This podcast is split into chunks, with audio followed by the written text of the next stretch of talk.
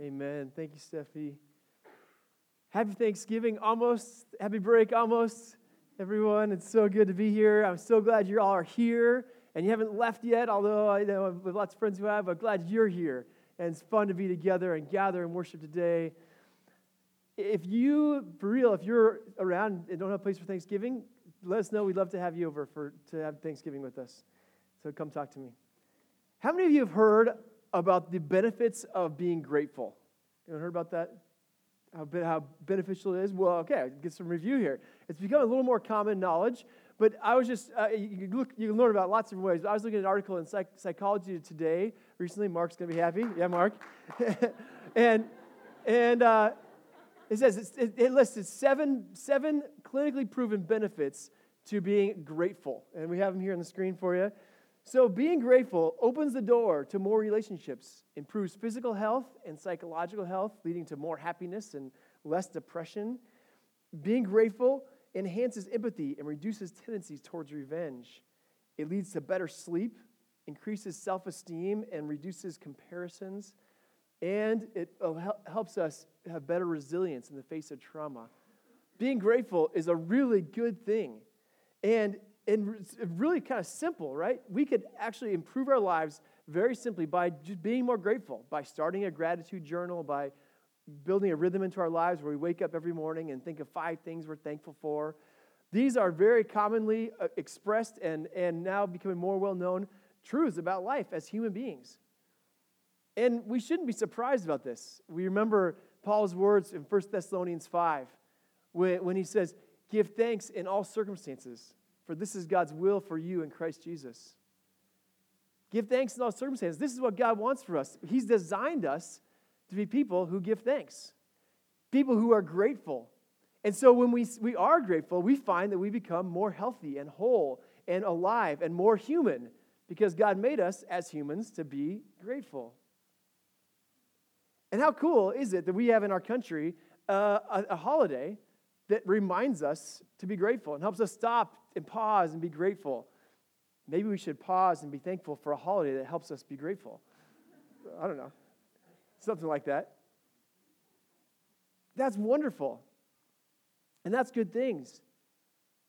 But today, our passage from Luke takes us even further. Takes us even further. And it all starts with a pumpkin. Growing up, we in my family would go get, get a pumpkin in the fall for carving we'd always go, you know, pumpkin store, the pumpkin patch, whatever, and I always wanted the biggest pumpkin I could find. I, it didn't matter if it was a little ugly, you know, kind of misshapen, flat, dirty. Doesn't matter. As long as it's big, that's mine. I want the big pumpkin. And, and so that's how I always was growing up, no matter what. Carve it, and whatever the carving is, always, as long as it was a big pumpkin, it was good. So uh, this fall, when my family and I decided it's time to go get our pumpkins, we went up to Green Bluff and went out to where you can, you know, pick yours off the vine. And there was this section at the, at the farm we were at on Green Bluff that had the biggest pumpkins I had ever seen. And I saw it, and I, my eyes got really big. And, and I knew it was, it was you know, foolish financially, and how was I going to carry it? But, but Janelle was like, Forrest, it's okay. You should do it. you and River should go choose one. It's okay. We can figure this out.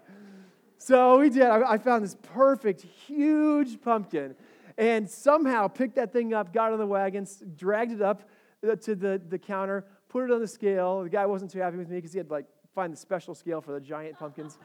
and put it on there, and my pumpkin was 100 pounds. no joke.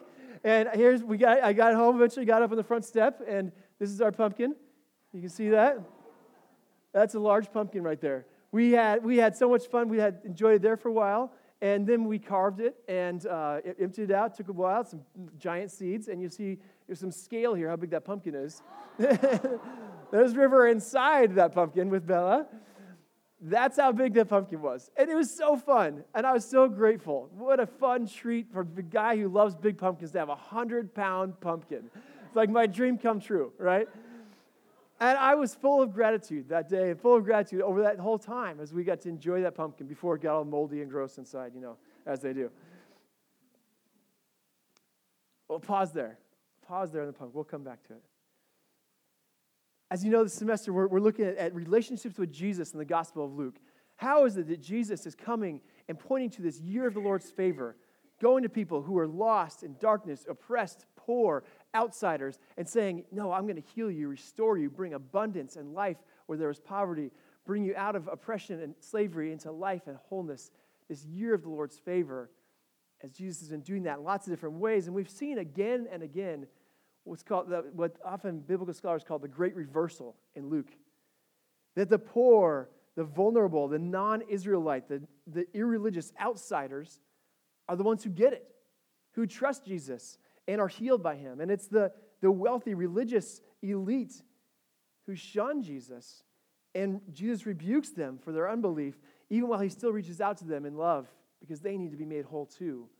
This great reversal, where those who are out somehow are made in. And we see in this passage today another example of this great reversal. Luke chapter 17, verses 11 through 19. I'd like it if we could read it together, be up here on the screen. Let's read it together. On the way to Jerusalem, Jesus was going through the region between Samaria and Galilee. As he entered a village, ten lepers approached him. Keeping their distance, they called out, saying, Jesus, Master, have mercy on us. When he saw them, he said to them, Go and show yourselves to the priests. And as they went, they were made clean. Then one of them, when he saw that he was healed, turned back, praising God with a loud voice. He prostrated himself at Jesus' feet and thanked him, and he was a Samaritan. Then Jesus asked, Were not ten made clean? But the other nine, where are they? Was none of them found to return and give praise to God except this foreigner? Then he said to him, Get up and go on your way. Your faith has made you well. Thank you. This is God's word to us today. So we have this picture, and this is a really amazing story. There are a lot of amazing characters in the story. Let's start with maybe the ones we wouldn't notice as much the 10. These 10 are actually really special, faithful, incredible people. We see it in a couple ways. We see first they kept their distance when they called out to Jesus. They were being obedient to the law of the time, right? That they had to stay 50 paces away from anyone else, to not make anyone ritually unclean so they couldn't go to worship, to not uh, pass on their disease, their this skin disease. And so they stayed away and respected others and respected God and called out, Jesus, Master. That word master in, in Luke is only used four other times, all four. It's times when people recognize that Jesus has the power over creation, that he's the commander in chief of the created order. He, he can say things and change things. So even in their words to him, they, they, they, call, they address Jesus in faith and acknowledgement of his authority. And then they say, Have mercy on us. Like they believe Jesus can do something. They have faith in trusting him. And even more faith when they the way they respond to Jesus' admonition. Isn't it funny how Jesus doesn't have a formula for us? Jesus recognizes that each of us are individual, and you see it in how he, how he interacts with people in his life, bringing the year of the Lord's favor. Some people, he comes, and some lepers, he comes and touches them and heals them that way. But these ones, instead, he says, Oh, no, not this time. This time, you just go. You go to the priests, and it'll, it'll happen. Something will happen. He doesn't say what, just go to the priests. And this, again, these 10, they're special. They, they've been there before. They're religious, and as religious Jews, what they did when they got leprosy the first time, according to Leviticus 13, they would have gone to the temple, gone to the priest, have the priest look at them, the priest would have sent them away for a week, come back in a week. If they're still not better, send them away for another week, come back. And if they come back a second time and still have leprosy, all right, you guys got to move out, live in isolation from the community, not interact with anyone else. That's it. They'd been to the priests, they'd been rejected by the priests. They were outsiders, and the priests were the ones who made sure they knew it. And now Jesus who's loving the outsiders, he's caring for them, tells them to go back. And these 10, an amazing act of trust, do it. These guys are great. I mean, these guys are special.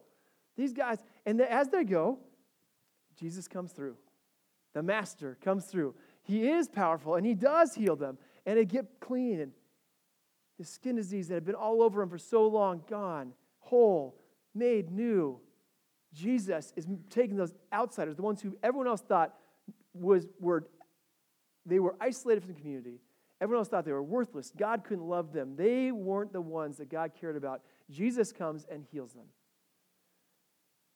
This is what Jesus does. And, and as, we, as we continue to, to, to think about in our lives, if there are people who God can't love or people who are outside because of physical or racial, ethnic background, whatever it is, Jesus shows us that those outsiders are ones that God loves and wants to make whole. And so he does. He does. These 10, they've got to be excited, right? They've got to be thankful. They've got to be grateful. But the, the midst of these really exceptional 10, there's one even more. One even more unique. One who gets it even more. And he comes back. Right? The story could have ended there, but this one comes back, and he comes back praising God with a loud voice. Yahoo! Thank you, Lord! Thank you, God! Yeah! And he comes and he falls Jesus' feet. He falls his feet and says, Thank you, Jesus! This guy comes back and says, Thanks.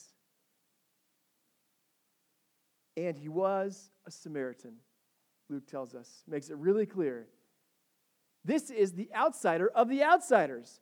I mean, being leprous was already outsider enough, but now this is the hated ethnic population right next door. They hate them. Jews, Jews hate the Samaritans. They're idolaters and half breeds and ones who've compromised. They're not in. God doesn't care about them. They don't get it. And yet, Luke points out again the outsiders are getting it. God's heart for the outsider, the one who no one else thinks is there, the one, uh, the other religion, the other race, the other people, the other gender, they don't, God couldn't love them, and that's the one who gets it and comes back and says thanks, because God's welcome is for them in Jesus, the year of the Lord's favor. And this one comes and he throws himself down at Jesus' feet and praises God and thanks Jesus. See, this guy, probably all 10 were grateful, right? I, they must have been. But this one took it a step further. It's really good to be grateful. It's good to have the seven tips to how to, how to, be, how to be grateful and what that, how it changes our life. That's really good. But this guy, the Samaritan, added worship to gratitude. He made it personal. It wasn't just general gratitude, that's good. It was personal gratitude. Thank you, Jesus. Praise you, God. It was, he added worship to gratitude. It no longer just, no longer amorphous, but directed. Thank you, God. Praise you, God. Thank you, Jesus. And this Samaritan got it. He, it seems that he understood James 117, where James tells us that every good and perfect gift comes from above, from the Father of the heavenly lights, who does not change like shifting shadows. Every good and perfect gift comes from above. So when we have a gift to be received, our response is gratitude, not just general gratitude, but actually gratitude mixed with praise. Thank you, Lord. Thank you, Jesus.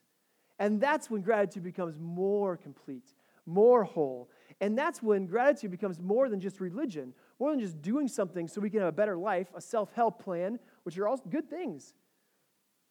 moves from religion, us doing stuff on our own, to relationship actually knowing Jesus and knowing God and saying, God, thank you for this gift. God, thank you for my pumpkin. This is amazing. Thank you, Jesus. Thank you for friends and family and a break. Thank you, God, for great food. Thank you, God, for a place in our country that pauses to say thanks. Thank you, God, for college football with my family and friends. Thank you, God, for breath and life today. Thank you, God, for, for your presence in the midst of suffering. Thank you, God, that you are king even when things are tumultuous in our nation. Thank you, God. And it becomes personal because our gratitude is combined with worship, like the Samaritan. And in that, you know what happens? Jesus looks at this man and says, Get up and go your way. Your faith has made you well. Your faith has saved you. That salvation, the wholeness that comes in Jesus, inside and outside, physical, spiritual wholeness,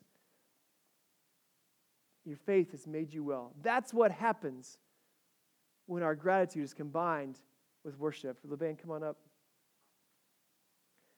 And so, our invitation this Thanksgiving and this day is to be people like the Samaritan, people who combine gratitude with worship, people who give thanks to the living, loving God, not just thanks in general, although let's do that too. Make your list, do your, do your gratitude journal, and, and in it say, Thank you, Jesus. Thank you, God, for every good and perfect gift that you have given to me. Maybe people of gratitude in that way. Let's stand and sing together.